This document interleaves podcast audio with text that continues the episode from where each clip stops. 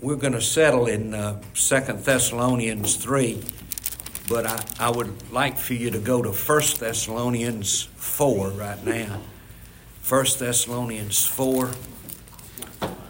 And uh, let's look at a couple of verses and then we'll go from there. 1 Thessalonians 4, verses 11 and 12.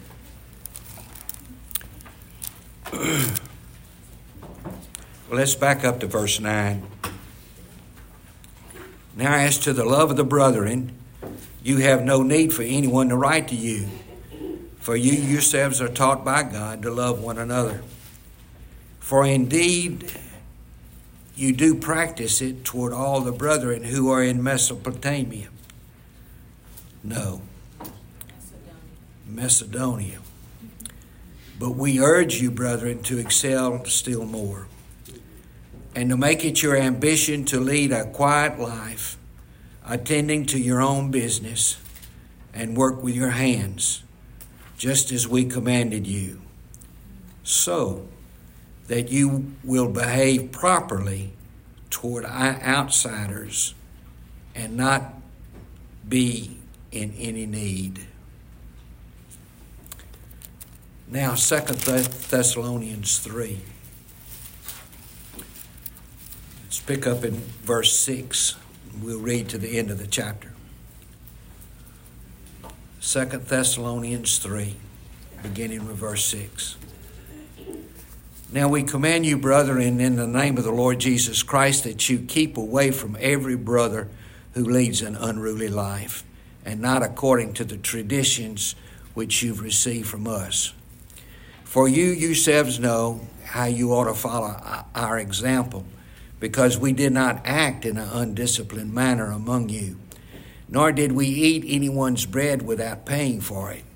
But with labor and hardship, we kept working night and day so that we would not be a burden to any of you. Not because we do not have a right to this, but in order to offer ourselves as a model for you so that you would follow our example. Verse 10 for even when we were with you, we used to give you this order if anyone is not willing to work, then he's not to eat either. For we hear that some among you are leading an undisciplined life, doing no work at all, but acting like busybodies. Now, such persons we command and exhort in the Lord Jesus Christ to work in quiet fashion and eat their own bread. But as for you, brethren, do not grow weary of doing good. If anyone does not obey our instruction in this letter, take special note of that person and do not associate with him, so that he will be put to shame. Yet do not regard him as an enemy, but admonish him as a brother. Now may the Lord of peace himself continually grant you peace in every circumstance. The Lord be with you all. I, Paul, write this greeting in my own hand, and this is a distinguishing mark in every letter. This is the way I write. The grace of our Lord Jesus Christ be with you all. Okay. Back to verse 6. Now we command you, brethren. So we know that Paul is talking to um, this church in Thessalonica, his second letter, and he's probably the the early, probably his first book he wrote. We've talked about that. Maybe Galatians was a little before that, but not by much. So this is early in his ministry of writing letters. And he's writing to people who are saved, who are people who know the Lord. So he now he comes out and he says, Now we command you, brethren, in the name of the Lord Jesus, that you keep away from every brother who leads an unruly life and not according to the traditions which you have see, received from us. If you're if you have the NIV or the ESV, uh, unruly uh, is translated idle or idleness. If you have the New King James, it says disorderly. Anybody have anything different in a different translation, maybe?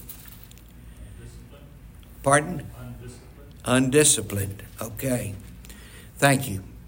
So, he says, I command you, brethren, in the name of the Lord Jesus, that you keep away from every brother who leads or his idle life, idleness, and not according to the traditions you receive from us.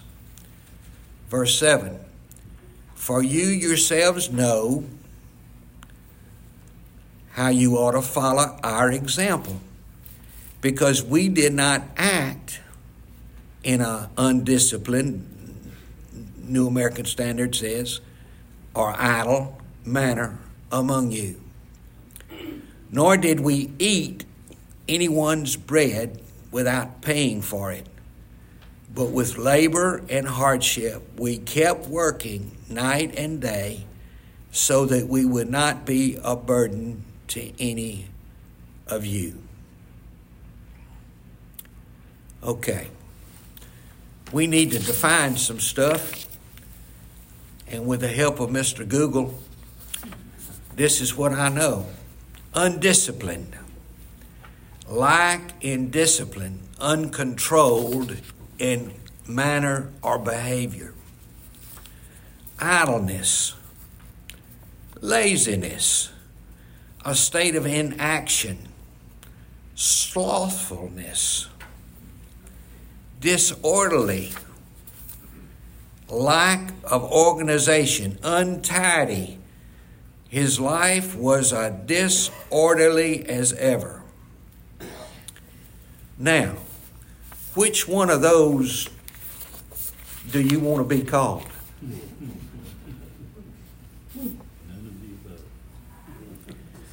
Well, Paul said he commanded us to stay away from these people.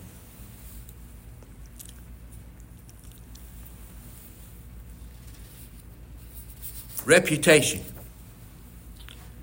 The belief or opinions that are generally held about someone or something.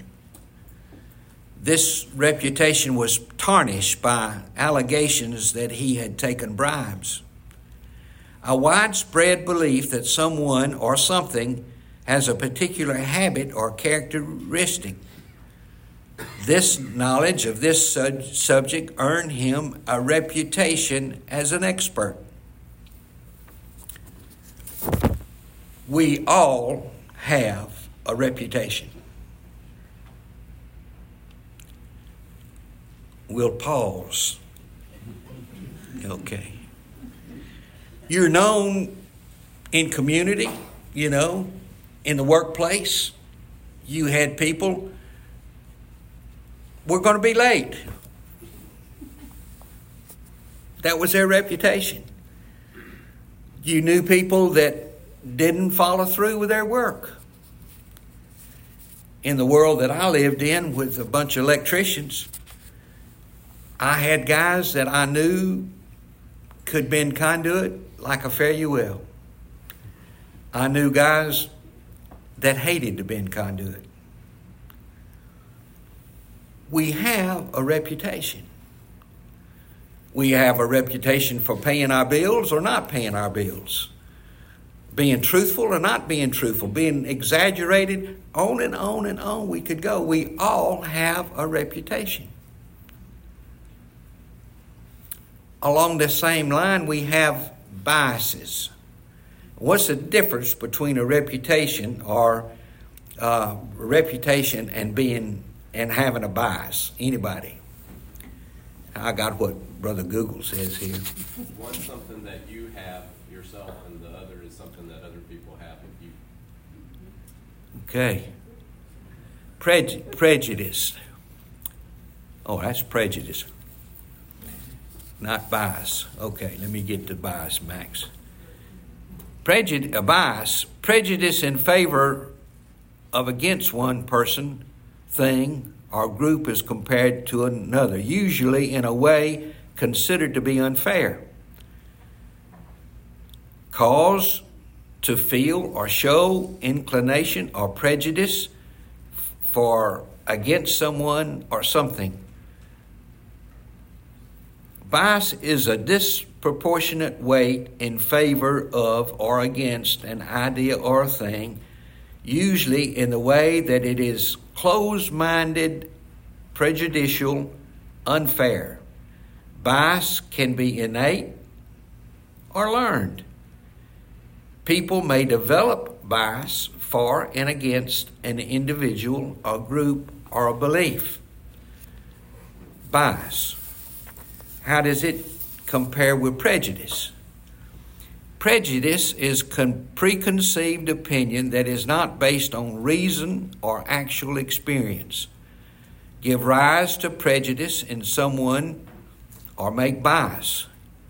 Prejudice can be can be an affected feeling toward a person based on their preconceived group membership.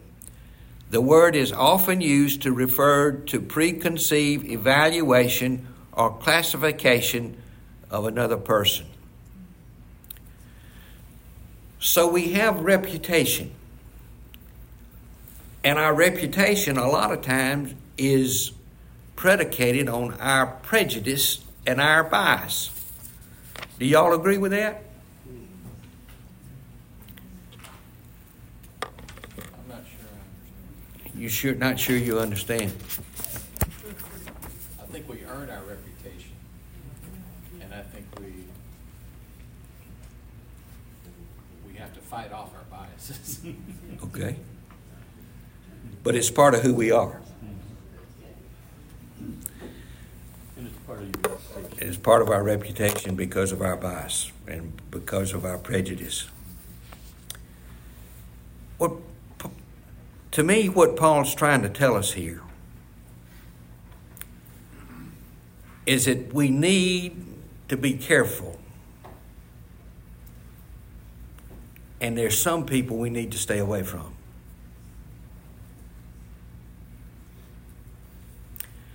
You've heard me say before in here, there's some Christians I have a hard time loving.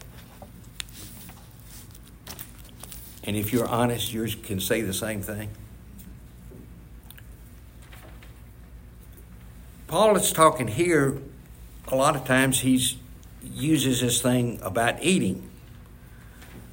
And this, let's read a little bit more. We stopped in, in verse. Uh, Verse 8, let me read it again. Nor did we eat anyone's bread without paying for it. But with labor and hardship, we kept working night and day so that we would not be burdened to any of you. Not because we do not have the right to this, in order to offer ourselves as a model for you so that we would follow our example. For even when we were with you, we used to give you this order. If anyone is not willing to work, then he's not to eat either. For we hear that some among you are leading an undisciplined life, doing no work, but acting like busybodies. So, Paul in many cases in his writings, he's talked about he came there not to be a burden to the people that he was leading to the Lord, and he worked as a tent maker. He worked. And here he's talking about working and eating. Well, we, we really don't have that situation here in our culture, in our time. Um, and yet, the principle if you don't eat, you don't work. Or if you don't work, you don't eat. is as true today as it was then. And he said, Some of you are busybodies. Now, define busybody to me. Sticking your nose in somebody else's business. There you go. Which is a byproduct of idleness. Yeah.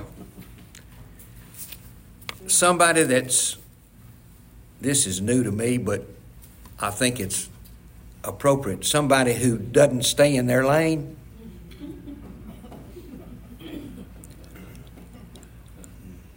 Felt and I bounce off of one another. She tells me, You need to leave that alone. In other words, stay in my lane. Have you ever written a letter and thrown it away? Typed an email and thrown it away? Sure.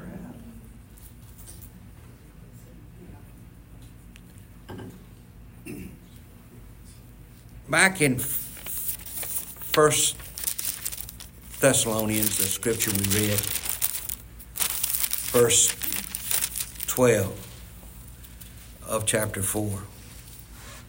So that you behave properly towards outsiders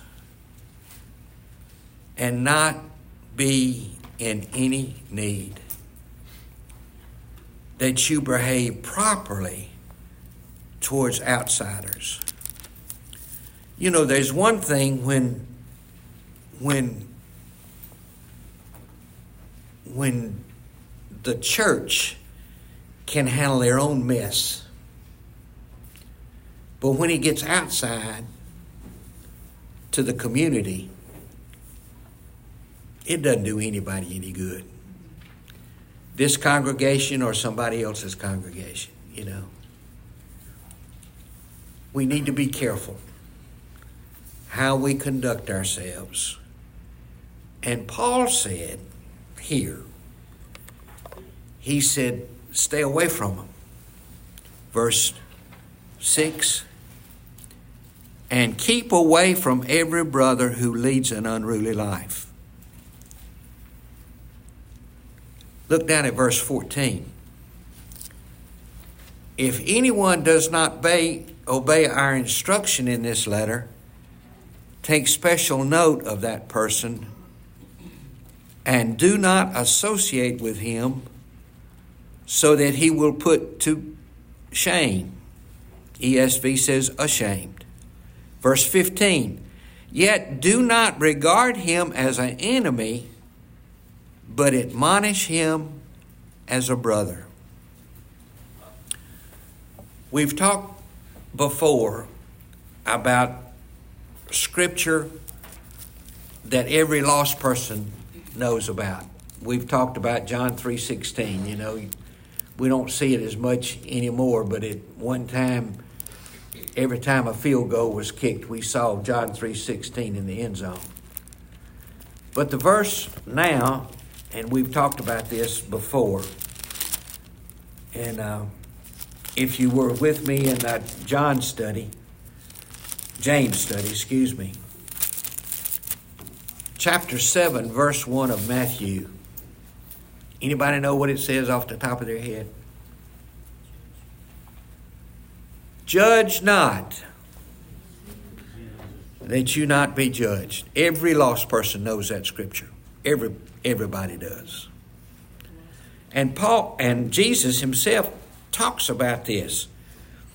And and in verse 5 he tells us you hypocrite take the log out of your own eye and then you will see clearly to take the speck out of your brother's eye. Now, sometimes we've taken that scripture as mean, you know, have nothing to do with anybody else. You know, there's no correction to be made. And again, in our James study, we came back there. There is, if you get right with the Lord, there is time that you can correct a brother. Um, the statement we made in James chapter 4 being judgmental is wrong.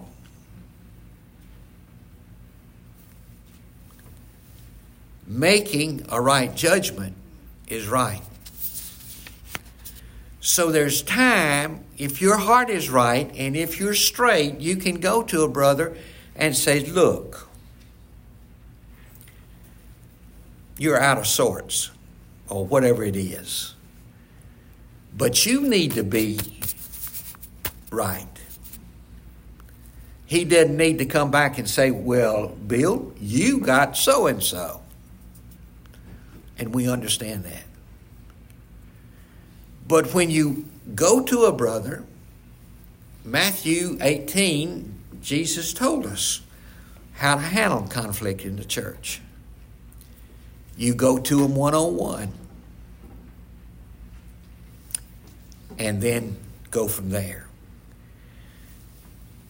So, in the early part of Paul's ministry here to the Thessalonians, he's talking about our reputation, our standing in community, what people think about us, and how we stand before a loving God. So, I think verse 15 keeps coming back. Do not regard him as an enemy, but admonish him as a brother. We need to love one another. Jesus said that. He said, A new commandment I give you that you love one another, that people will know that you're my disciple. Some of us, as we've said, are harder to love than others. But we still need to love one another.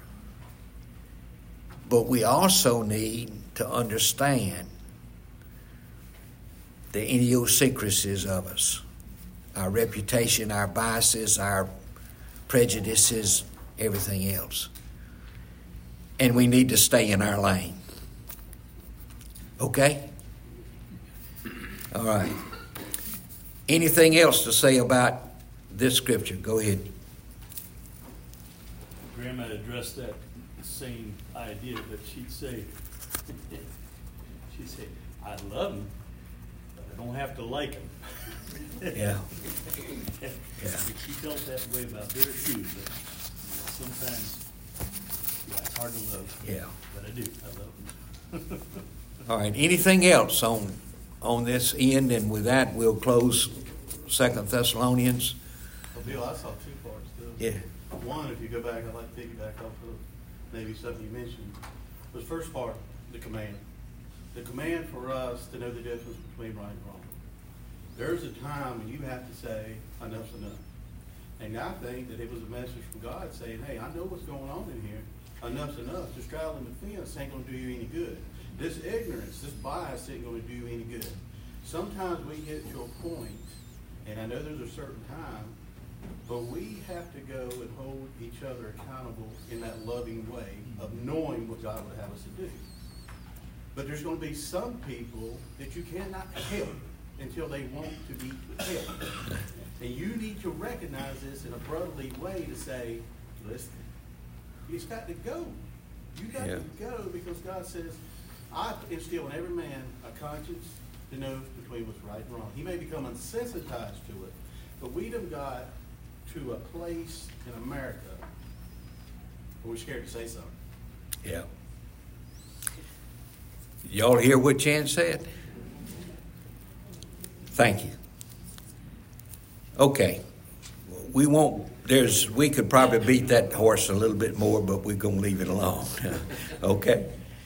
All right. Anything else before we leave this? Okay.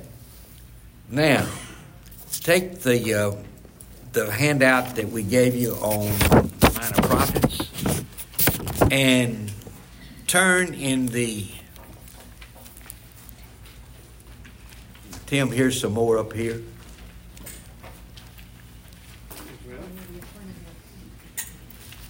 Be- Behind you. Turn in the table of contents of your Bible, whatever.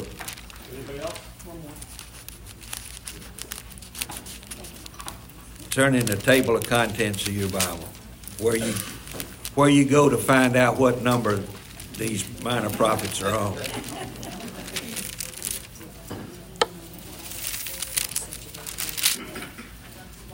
Okay. You see Daniel in your in your table of contents. After Daniel, we got 12, 12 books that we call minor prophets. Now, uh, they're not minor in their content. They're minor because they're short. And we put them in a box and we call them minor prophets. So we've got Hosea, Joel, Amos. We're not going to do those. We're going to start with Obadiah, Obadiah, Jonah, Micah, Nahum, Habakkuk, Zephaniah, and Haggai. Those seven we're going to do in our study beginning next week. But we're not going to, we're, we're not, we'll pick up those other five at another date. You know, I might not be here, but but anyway, those those five we're going to leave. Obadiah is 22 verses long. Jonah is 48 verses long. Micah is the longest one of what we'll do, and it's 105 verses. Nahum is 47 verses. Habakkuk is 56 verses. Zephaniah is 53 verses.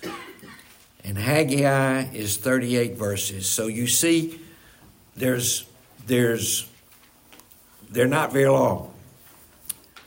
Uh, and each of them address a particular issue, problem. So that's where we're going to be. And, and if Art and I figured it out, it'll probably take us through June, maybe, unless we get really short and we'll, we'll stop sooner. But, uh, June but of what year? yeah, okay. Thank you, Paul. the longest time we've been in any book was we were in Isaiah one complete year. So hopefully we'll be in, in these minor prophets about about six months. Okay, turn turn to the handout that I've given you. And we're not going to spend a lot of time on this, but but uh, start off with Obadiah. Um, the third paragraph, the rebellion of Edom. Um, uh, there. And if you follow that, he was a contemporary of Elisha, but the next paragraph, the Babylonian attack of Jerusalem, uh, if that's true, he was a contemporary of Jeremiah. And that seems to be the, the, the crux of the thing. Look to the last paragraph right before that outline. He says, Since the Edomites are related to the Israelites, let me stop there. Edom, Esau. They're descendants of Esau. Okay? And he says, follow that a little bit. The fact that God rejected Esau no way exonerates the Edomites. So that's that. Next page, we go to Jonah. Uh,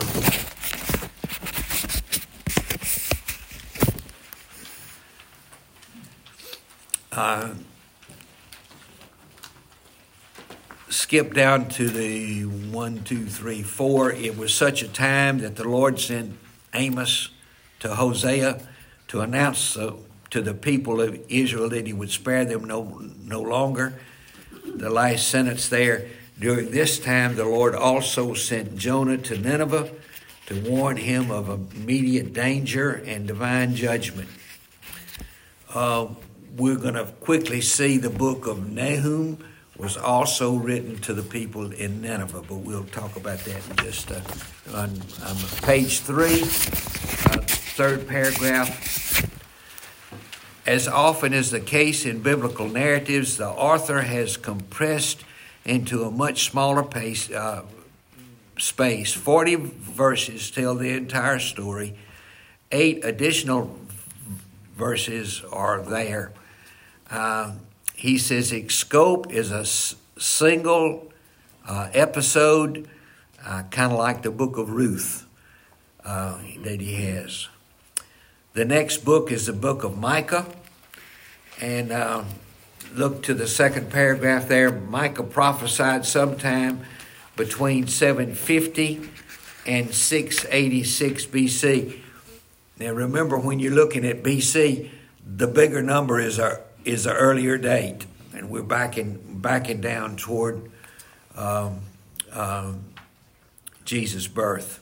Okay, um, he's he prophesied sometime during this reign, the reign of Jotham, uh, Ahaz, and Zedekiah, Hezekiah. Uh, in Judah. Therefore, he was a contemporary of Isaiah.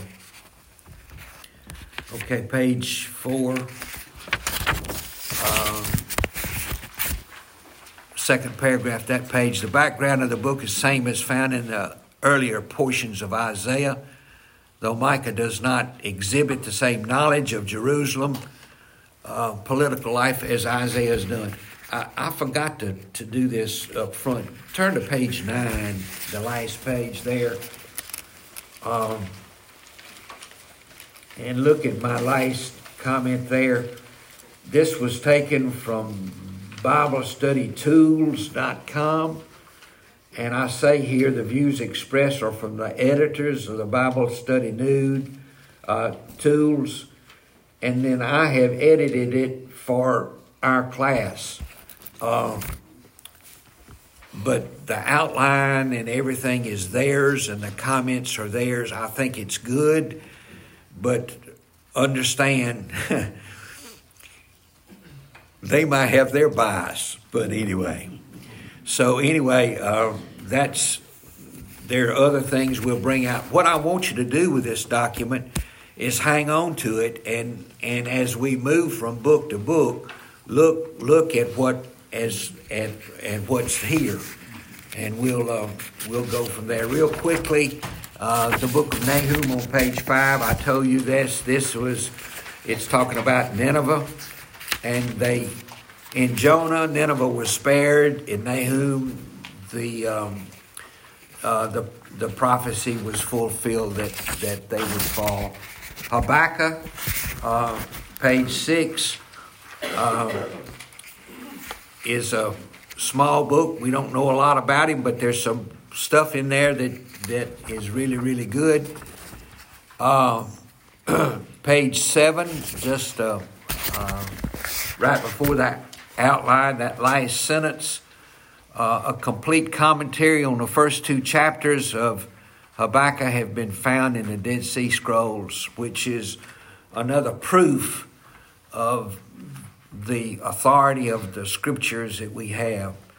The book of Zephaniah, uh, he was in the lineage of uh, Hezekiah, and um, we'll we'll talk about that as we as we go. I'm hurrying through here. Page eight, Haggai um, was a prophet along with Zechariah to encourage the exiles to rebuild the temple.